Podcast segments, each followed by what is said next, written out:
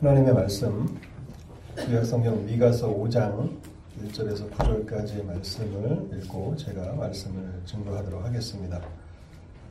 구약 성경 미가 5장 1절에서 9절까지의 말씀을 읽도록 하겠습니다. 구약 성경 1294쪽에 있습니다. 5장 1절에서 9절까지입니다. 딸 군대여 너는 때를 모을지어다. 그들이 우리를 애워쌌으니 막대기로 이스라엘 재판자의 뺨을 치리로다. 베들레헴 에브라다야 너는 유다 족속 중에 작을지라도 이스라엘을 다스릴 자가 내게서 내게로 나올 것이라. 그의 근본은 상고의 영혼에 있느니라. 그러므로 여인이 해산하기까지 그들을 붙여 두시겠고 그 후에는 그의 형제 가운데 남은 자가 이스라엘 자손에게로 돌아오리니 그가 여호와의 능력과 그의 하나님 여호와의 이름을 이름의 위엄을 의지하고 서서 목축하니 그들이 거주할 것이라. 이제 그가 창대하여 땅 끝까지 미치리라. 이 사람은 평강이 될 것이라. 아수르 사람이 우리 땅에 들어와서 우리 궁들을 밟을 때에는 우리가 일곱 목자와 여덟 군왕을 일으켜 그를 치리니 그들이 칼로 아수르 왕을 황폐하게 하며 임으로 땅 오기를 황폐하게 하리라. 아수르 사람이 우리 땅에 들어와서 우리 지경을 밟을 때에는 그가 우리를 그에게서 건져내리라.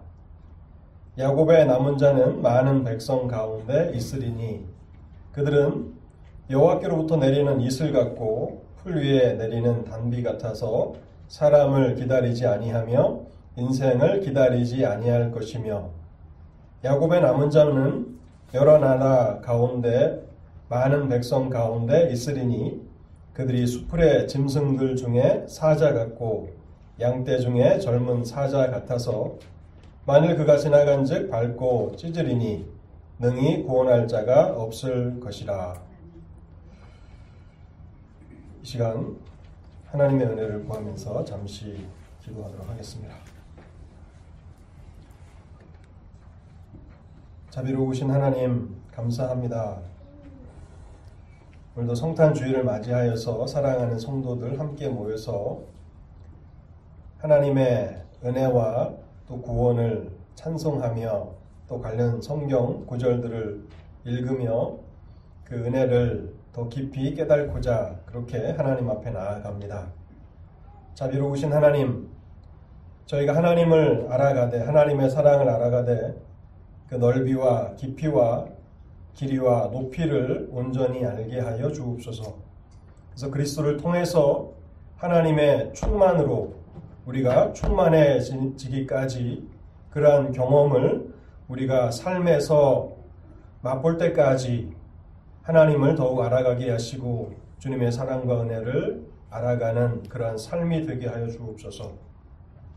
이 시간에도 하나님 주님의 말씀을 펼치고 주님의 말씀 가운데서 진리를 듣고자 합니다. 주의 성령으로 함께하여 주실 때에 우리의 마음이 하나님의 말씀을 온전히 받기에 합당하게 하여 주옵시고 성령을 통해서 조명하여 주실 때에 하나님의 진리를 밝히 깨달아 알게 하여 주옵소서. 오늘도 단에서 연약한 종을 불쌍히 여겨주시고 하나님의 진리만을 온전히 증거할 수 있도록 주의 성령으로 함께하여 주시옵소서. 이 모든 말씀 우리 주님 예수 그리스도의 이름으로 기도하옵나이다. 아멘. 미가서 5장은 예수 그리스도의 탄생 장소에 대한 구약의 예언의 말씀입니다. 그래서 성탄절에 자주 인용되는 성경 구절 가운데 하나입니다. 마태복음에 보면 우리 주님께서 성경에 약속하신 대로 동정녀의 몸을 통해 이 땅에 오셨을 때에 동방 박사들이 이 땅에 오신 주님을 경배하기 위해서 예루살렘을 방문하게 됩니다. 마태복음 2장 2절에 유대인의 왕으로 나신 이가 어디 계시냐? 우리가 동방에서 그의 별을 보고 그에게 경배하러 왔노라.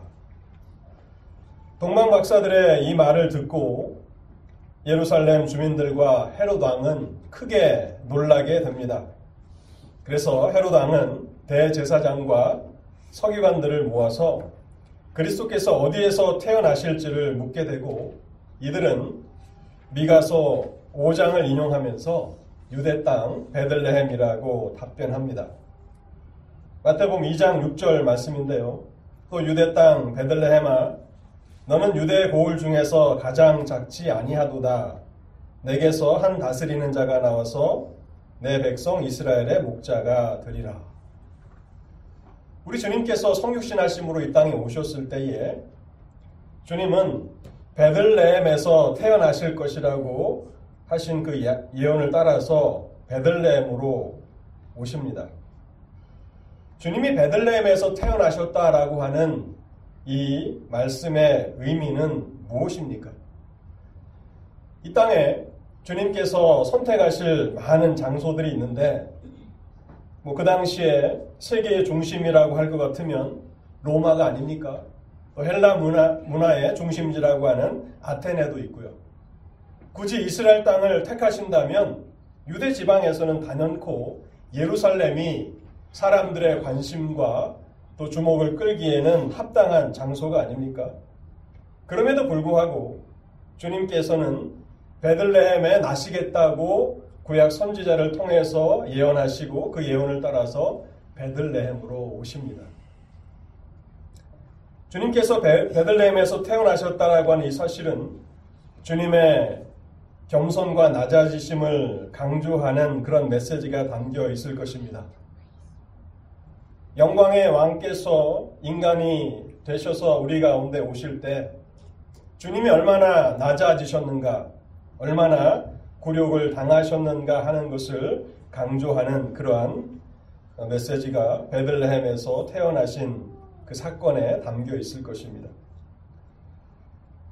오늘 본문 미가서 5장 2절을 보면요 이렇게 쓰고 있습니다.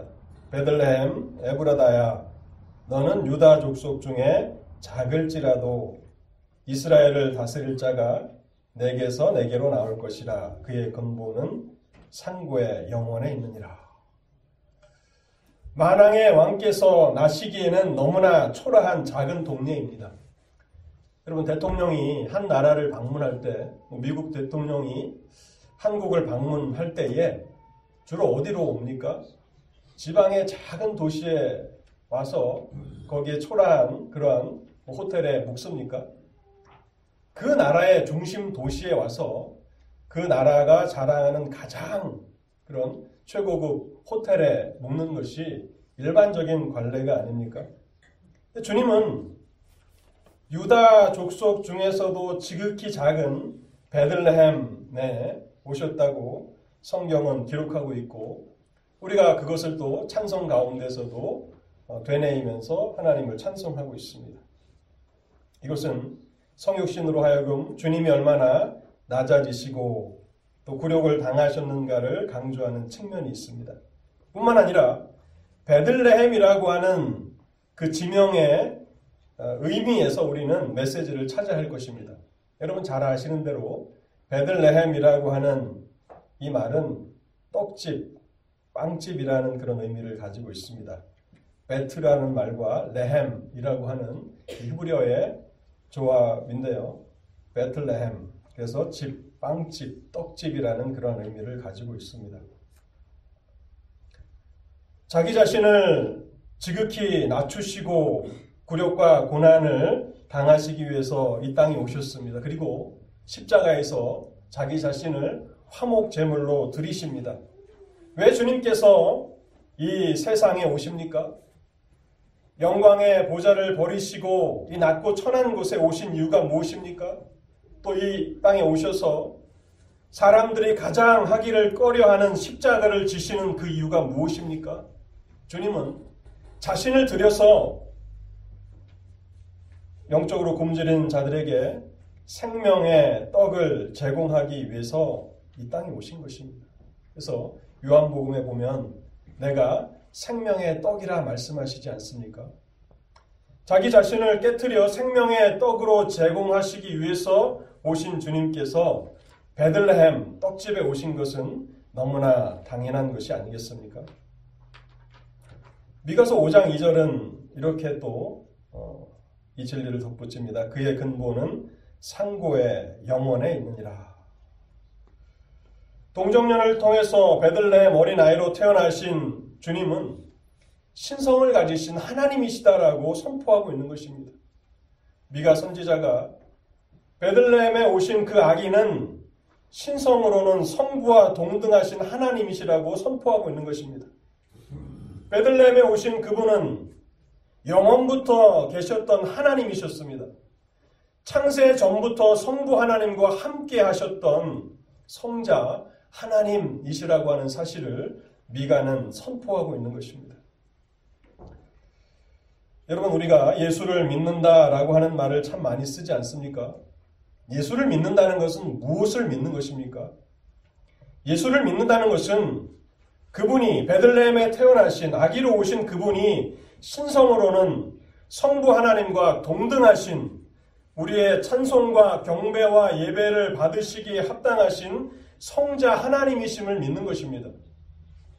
예수를 믿는다 하면서도 예수가 하나님께서 창조하신 피조물이라고 믿는 사람들이 참 많습니다. 교회라고 하는 그 집단 가운데 예수 그리스도를 하나님이라고 고백하지 않는 많은 이단 교회들이 있습니다. 예수를 믿는다라고 하는 것은 미가 선지자가 증거하고 있는 것처럼 신성으로는 성부 하나님과 동등하신 영광과 권세를 가지신 우리의 찬송과 경배와 예배를 받으시기에 합당하신 하나님이시다라고 하는 사실을 믿는 것이고요. 또 인성으로는 우리와 동등하신 인간이신데 다만 죄는 없으신 인간이시기에 하나님과 사람 사이에 유일한 중보자가 되심을 믿는 것입니다. 그분은 우리와 동일한 인간이 되셨습니다. 한 가지 다른 것은 그분은 죄가 없으시다는 사실이고 그러기 때문에 오직 예수 그리스도만이 하나님과 사람 사이의 유일한 중보자가 되시는 것입니다. 요한복음 8장 57절과 58절에 보면 주님이 이렇게 말씀하십니다. 유대인들이 이르되 내가 아직 50세도 못 되었는데 아브라함을 보았느냐 예수께서 이르시되 진실로 진실로 너에게 이르노니 아브라함이 나기 전부터 내가 있느니라. 아브라함이 존재하기 전부터 내가 있었다라고 말씀하고 있습니다. 유대인들은 이 사실을 믿지 못합니다. 이들은 예수 그리스도를 믿는 사람들이 아니라는 사실이죠. 그래서 예수 그리스도께 신성 모독의 죄를 씌워서 돌을 들어 주님을 치료합니다. 그러나 주님은 자신이 아브라함이 나기 전부터 태초부터 창세 전부터 하나님이셨다라고 하는 사실을 분명히 밝히고 계시는 것입니다. 그래서 우리는 베들레헴의 구유에 오신 그 아기 예수가 신성으로는 성부 하나님과 동등하신 영광과 위엄과 존귀를 가지신 성자 하나님이심을 믿어야 하는 것입니다. 이 베들레헴과 관련한 또 하나의 이야기가 마태복음 2장에 소개되고 있는데요. 그것은 야곱이 사랑했던 아내 라헬의 죽음과 관련된 이야기입니다. 마태복음 2장 18절입니다. 라마에서 슬퍼하며 크게 통곡하는 소리가 들리니 라헬이 그 자식을 위하여 애곡하는 것이라 그가 자식이 없으므로 위로받기를 거절하였도다. 이 라헬의 죽음이 베들레헴이라고 하는 이 장소를 설명하는데 우리가 알아야 하는 중요한 또 하나의 이야기가 되는데요. 야곱은 라헬을 사랑했습니다. 그런데 이 라헬은 베들레헴으로 가는 길에 아들 베냐민을 낳다가 죽게 됩니다. 그녀가 죽어가면서 그 아들의 이름을 지었는데 그 이름이 베노니라고 하는 이름입니다. 베노니라고 하는 이 이름의 뜻은 슬픔의 아들이라는 뜻입니다. 야곱이 그 이야기를 듣고 나서 그 이름을 고쳐 부르죠. 베냐민이라고 고쳐 부릅니다. 베냐민이라고 하는 이름은 내 오른손의 아들이라는 뜻입니다. 그래서 이 두 가지 이름은 바로 우리 주님이 누구이신가, 어떠한 일을 하실 것인가를 암시해 주는 그러한 역할을 하게 됩니다. 라헬이 죽으면서 베논이라고 했던 그 이름과 야곱이 나중에 베냐민이라고 했던 그 이름의 뜻과 같이 이것은 베들레헴에서 탄생하신 우리 주님의 굴욕과 영광을 나타내는 것입니다. 십자가에서의 고난과 하늘 보좌 우편의 영광을 상기시켜주는 그러한 메시지를 담고 있기 때문에 마태는 주님의 탄생과 관련해서 이 이야기를 소개하는 것입니다. 베들레헴에 오신 아기 예수는 고난받는 슬픔의 사람이십니다. 또한 동시에 하나님의 권세와 영광의 아들이시다라고 하는 사실을 강조하는 것입니다. 다시 미가서 5장으로 돌아가서요. 4절과 5절에 보면 이렇게 말씀하고 있습니다.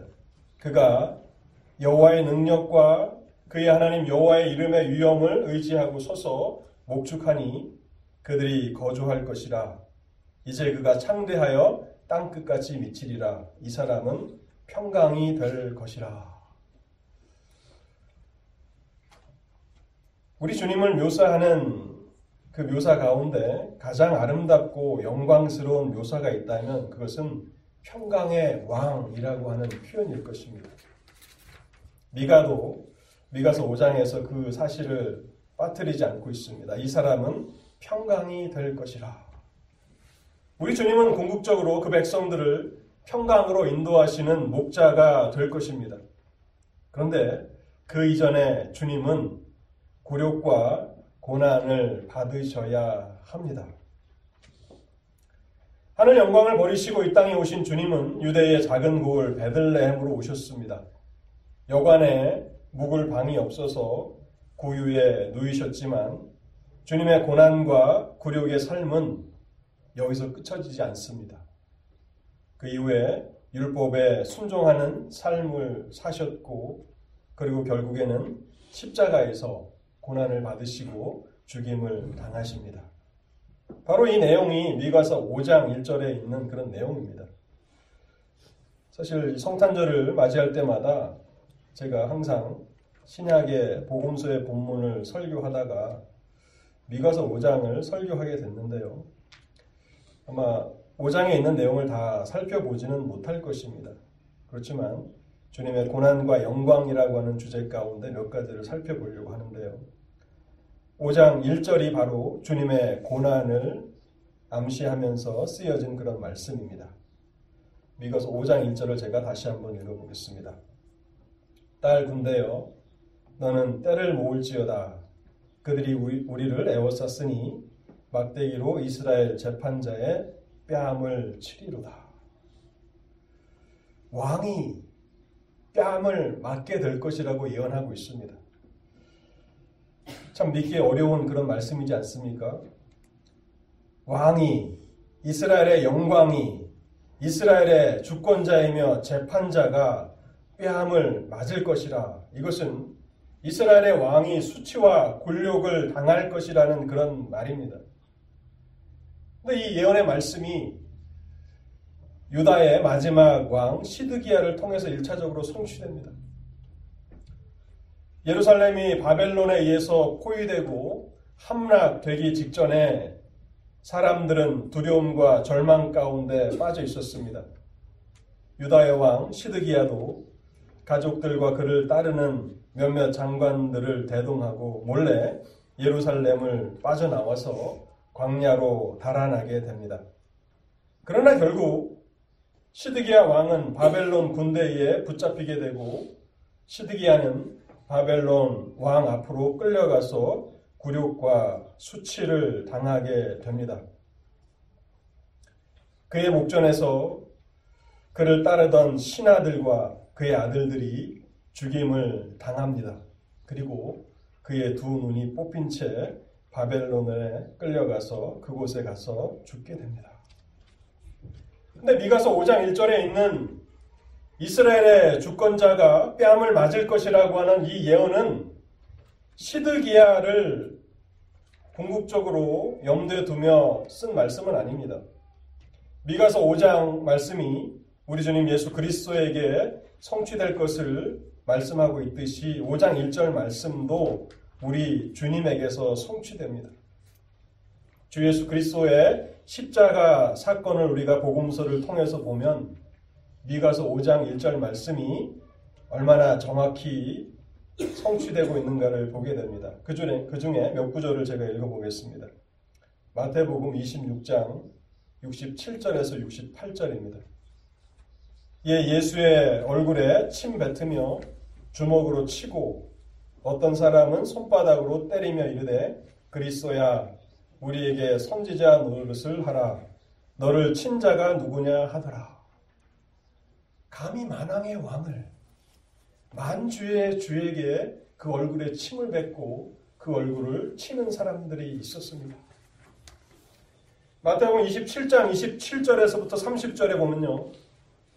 이에 총독의 군병들이 예수를 데리고 관정 안으로 들어가서 온 근대를 모으고 그의 옷을 벗기고 홍포를 입으며 가시관을 엮어 그 머리에 씌우고 갈대를 그 오른손에 들리고 그 앞에서 무릎을 꿇고 희롱하여 이르되 유대인의 왕이여 평안할지어다 그에게 침 뱉고 갈대를 빼앗아 그의 머리를 치더라. 이스라엘의 왕이 이스라엘의 주권자가 모든 세상의 주권을 가지신 영광의 하나님이 매를 맞으시고 침뱉음을 당하시고 또 갈대로 머리를 침을 당했다고 성경은 기록하고 있는 것입니다. 우리 주님은요. 이방의 이방인들에게뿐만 아니라 유대인에게도 조롱과 굴욕과 모욕을 당하셨다고 복음서는 기록하고 있는 것입니다. 우리 주님의 굴욕과 고난은 무엇을 위한 것이었습니까? 왜 주님이 영광의 보좌를 버리시고 이 낮고 천한 이 땅에 어린아이로 오십니까? 베들레헴의 구유에 누이십니까? 오셔서 미가가 예언한 대로 굴욕과 조롱과 멸시를 당하시고 고난을 당하시는 것입니까? 미가는 이렇게 말합니다. 이 사람 이 사람은 평강이 될 것이라. 이 사람은 평강이 될 것이라. 바로 여기에 주님의 오심의 핵심 메시지가 담겨져 있는 것입니다. 왜 주님이 이 땅에 오십니까? 이 사람이 평강이 될 것이라. 여러분, 이 땅에는 많은 물질로 풍성합니다. 경제가 어렵다고 하지만 사실 먹을 것이 없어서 굶어 죽는 사람보다도 마약에 빠져서 술에 취해서 죽는 사람들이 훨씬 더 많을 것입니다. 정말 어렵다 어렵다 하지만 100여 년 전, 200여 년 전 우리 선조들과 비교하면 우리는 참 풍성한 시대를 살아가고 있습니다. 그런데 여러분, 점점 더 이 세상에 고갈되어 가는 것이 있습니다. 그것이 무엇입니까? 평강입니다. 평안을 잃어버린 세대가 되었습니다. 이 땅에는 평안이 없습니다. 물질로 또 많은 그런 쾌락거리들로 충분하지만 그러나 이 땅에 진정한 평안이 없습니다. 죄인의 삶에는 평강이 없다고 말씀하신 하나님의 말씀이 문자 그대로 실천, 실현되는 그러한 시대를 우리가 경험하고 있습니다. 여러분, 죄는 우리를 하나님으로부터 분리시킵니다. 그리고 우리의 마음에 하나님에 대한 적대감을 품게 합니다. 그래서 하나님을 적대하는 한, 이 세상이 여전히 하나님을 반대하는 한, 이 땅에 진정한 평화가 없습니다. 유엔이 있고 많은 정치인들이 있습니다. 그 사람들이 다 무엇을 하는 사람들입니까? 평화를 위해서 일하는 사람입니다. 그런데 한 번도 유엔이 창설된 이후에 이 땅에 전쟁이 그치고 평안을 이룰 데가 없습니다. 2022년 이 지금 이 한 해에도 여전히 한 곳에는 전쟁으로 해서 많은 사람들이 피 흘려 죽고 있지 않습니까? 미국이 하는 일은 무엇입니까? 그 전쟁의 물자를 대주는 것입니다. 그 물자는 누군가의 또 생명을 빼앗아 가겠죠. 물론 우리 편이냐 남의 편이냐 나눠서 우리가 누군가를 더 지지할 수는 있겠지만 원수들의 그 병사들도 누군가의 아들이 아닙니까? 누군가의 손자가 아닙니까? 누군가의 남편이 아닙니까? 그 전쟁이 끊임없이 일어나고 있다는 사실입니다. 사람들은 많은 물질을 소유할 수 있습니다. 많은 재산을 축적할 수 있습니다. 그러나 그 마음에는 참된 평안이 전혀 없이 참된 안식과 쉼이 없는 그러한 삶을 살아가고 있게 된다는 것입니다. 그래서 우리 주님께서 이 땅에 오신 것입니다. 이 사람은 평강이 될 것이라. 어떻게 주님은 이 땅에 참된 평강을 이루십니까? 에베소서 2장 말씀을 제가 읽어보겠습니다. 2장 12절 이하의 몇 절 말씀을 읽어보겠습니다. 그때 너희는 그리스도 밖에 있었고 이스라엘 나라 밖에 사람이라 약속의 언약들에 대하여 외인이요 세상에서 소망이 없고 하나님도 없는 자이더니 오늘 이 시대를 묘사하는 정확한 말씀이 아닙니까? 하나님이 없기에 세상에서 소망도 없습니다. 많은 물질은, 많은 재산은 소유할 수 있지만, 그러나 그 심령에 진정한 소망이 없고, 쉼이 없습니다. 안식이 없습니다.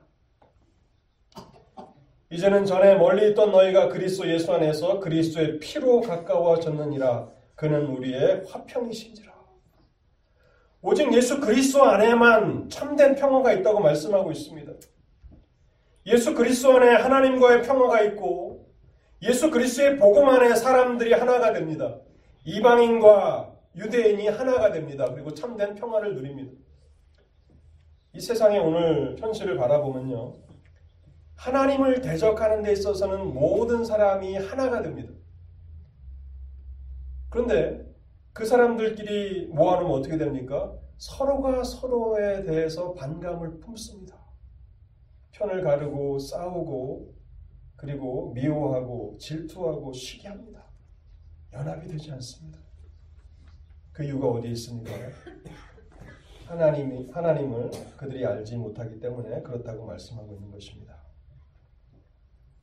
그래서 주님은 에베소서 2장 16절에 이렇게 말씀하고 있습니다. 또 십자가로 이 둘을 한 몸으로 하나님과 화목하게 하려 하심이라. 오직 예수 그리스도의 십자가를 통해서만 사람은 평안을 얻게 됩니다. 우리의 고질적인 영적인 질병인 죄의 문제를 주님께서 다루시지 않는다면 이 땅에는 평화가 없습니다. 진정으로 예수 그리스도 안에서 자신의 죄가 용서함 받았다라고 하는 이 사실을 경험하기 전까지 우리의 삶에는 안식이 없습니다. 평안이 없습니다. 그 사실을 주님은 너무나도 잘 아시기 때문에 영광의 아들이 그 오른손의 아들이 하나님 보좌 우편의 영광과 권세를 가지신 아들이 베들레헴에 오신 것이고 베들레헴에 오셔서 율법에 순종하는 삶을 사시고 결국에는 십자가를 지시기 위해서 유대인과 이방인들에게 굴욕과 조롱과 멸시를 당하십니다.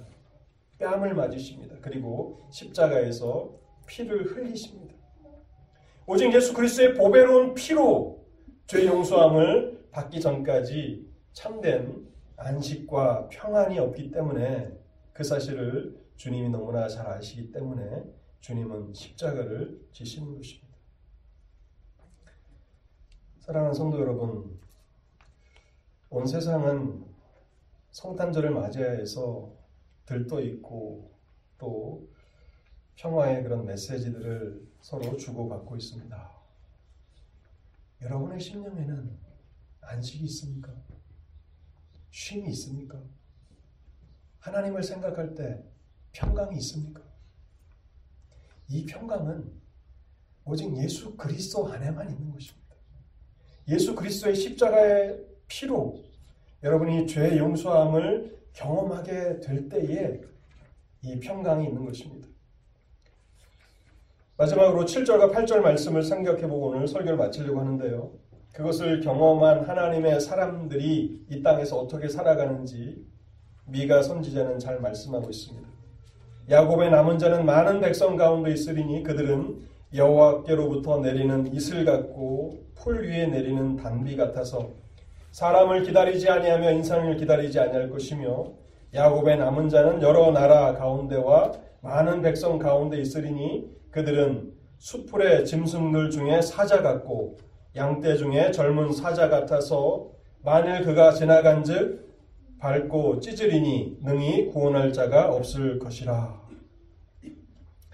여기 남은 자라고 표현된 사람들은 바로 예수 그리스도 안에서 하나님과의 화평을 경험한 사람이고 또한 그리스도 안에서 서로가 평화를 누리는 그런 사람들입니다.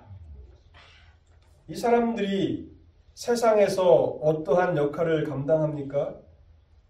이들은 여호와께로부터 내리는 이슬 같다고 말하고 있습니다.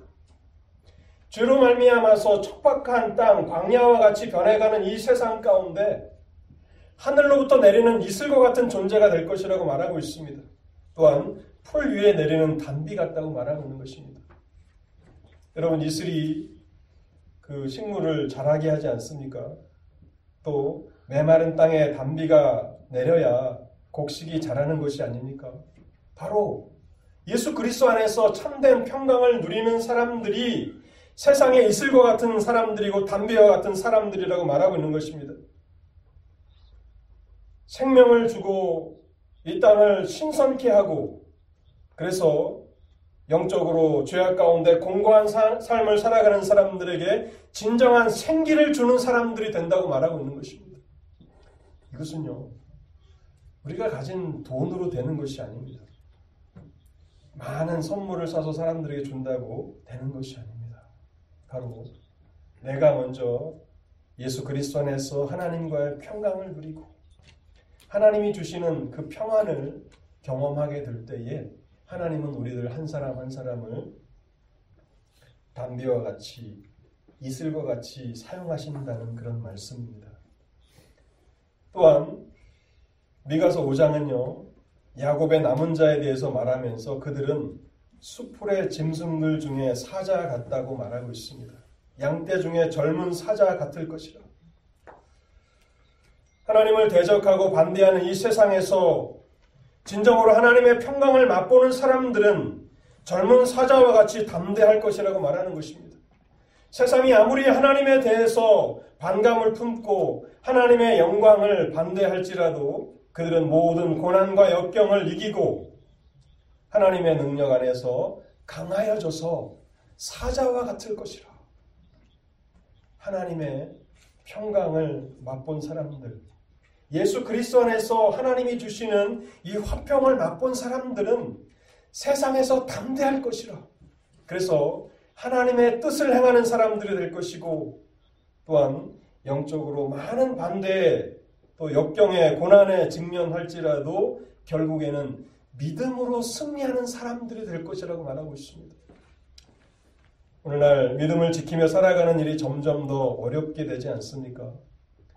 사자는 홀로 당당한 그런 용맹한 동물이 아닙니까? 하나님은 하나님의 백성들을 그렇게 담대한 사람들로 만드시겠다고 말씀하고 있습니다. 사랑하는 성도 여러분, 여러분들은 예수 그리스도 안에서 이 평강을 맛보셨습니까? 주님은 다름 아닌 이 평강을 죄로 말미암아 곤고하고 피곤하고 안식과 쉼이 없는 우리의 삶에 이 평강을 주시기 위해서 오신 것입니다. 이 사람은 평강이 될 것이라. 여러분 이 말씀이 여러분을 예수 그리스도께로 가까이 인도하는 말씀이 되기를 바랍니다. 이미 평강을 맛보신 분들은 더욱 이 평강을 통해서 이슬과 같고 담배와 같은 삶을 살게 해달라고 또 많은 역경과 고난 가운데 있을지라도 사자와 같이 그렇게 용맹한 믿음의 사람들이 되게 해달라고 간구하실 수 있기를 바랍니다. 그러나 아직 내 삶에 많은 것들을 위해서 내가 분주하게 일하는, 일하는 것 같은데 점점점 또 재산은 늘어가는 것 같고 또 사회적인 위치도 더해가는 것 같은데 그러나 내 삶에 진정한 쉼이 없고 안식이 없다면 여러분 예수 그리스도께로 나아가십시오. 그분은 곤고한 인생에게 평강을 주시기 위해서 이 땅에 오신 것입니다. 그리스도의 십자가를 바라보십시오. 그리스도께서 왜 십자가에 달리셨는지 그것을 곰곰이 묵상하십시오. 그리고 그분의 피로 여러분의 죄가 용서함 받기까지 그리스도를 붙드십시오. 그렇게 된다면 여러분도 주님께서 주시는 이 평강을 마음에 경험하게 될 것입니다. 같이 기도하시겠습니다.